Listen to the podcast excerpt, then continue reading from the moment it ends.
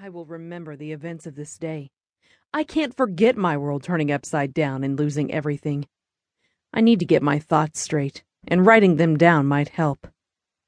Today was a hot and sultry day, and the smell of dust was in the air. I was in the coolest place I could find, spinning the spring wool, and Job was down at the city gates with the other city elders, judging the cases brought to them.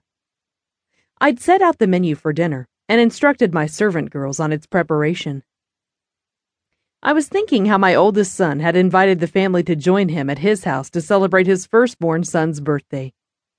I was happy he'd thought of us. I was sorry I hadn't accepted his invitation. But I felt it was important to start spinning the spring wool, and besides, I thought I would have lots more chances to see them all. If only some of them had refused or I'd accepted. How different things would be now. I tear up when I think of that. My mother once told me it was useless to cry over what you can't change. But she never lost even one child, let alone her entire family in one day. This morning, everything seemed perfect, until Job stumbled in. His clothes were torn, there were tear streaks through the dust on his cheeks, and he was sobbing. Not just crying, but sobbing. I rushed to him to comfort him, but he pushed me away. I'm not even certain he knew who I was. I asked, What's wrong, my husband? Are you injured? He just looked at me, almost as he'd look at a stranger. I grabbed his shoulders and gently shook him, asking, What happened, Job? Speak to me. He shook his head and looked at me as if he'd just realized where he was and who I was, and answered, Oh, my wife, we've lost everything.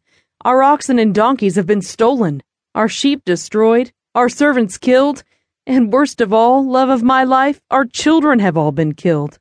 One of their houses fell on them while they were celebrating. I was shocked, but I didn't believe him. How could all these disasters fall on us in one day, let alone a couple of hours? I blurted out, Surely you exaggerate, my husband. This couldn't all have happened. Someone has to be mistaken. It can't be as bad as you've been told. Maybe they told the wrong person. But my mother's instinct told me that some disaster had fallen on my children.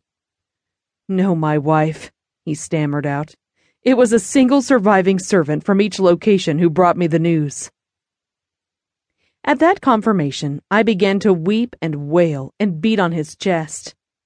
You're wrong. You're just telling me this to upset me. How can you be so cruel? But I knew deep down he was telling me the truth.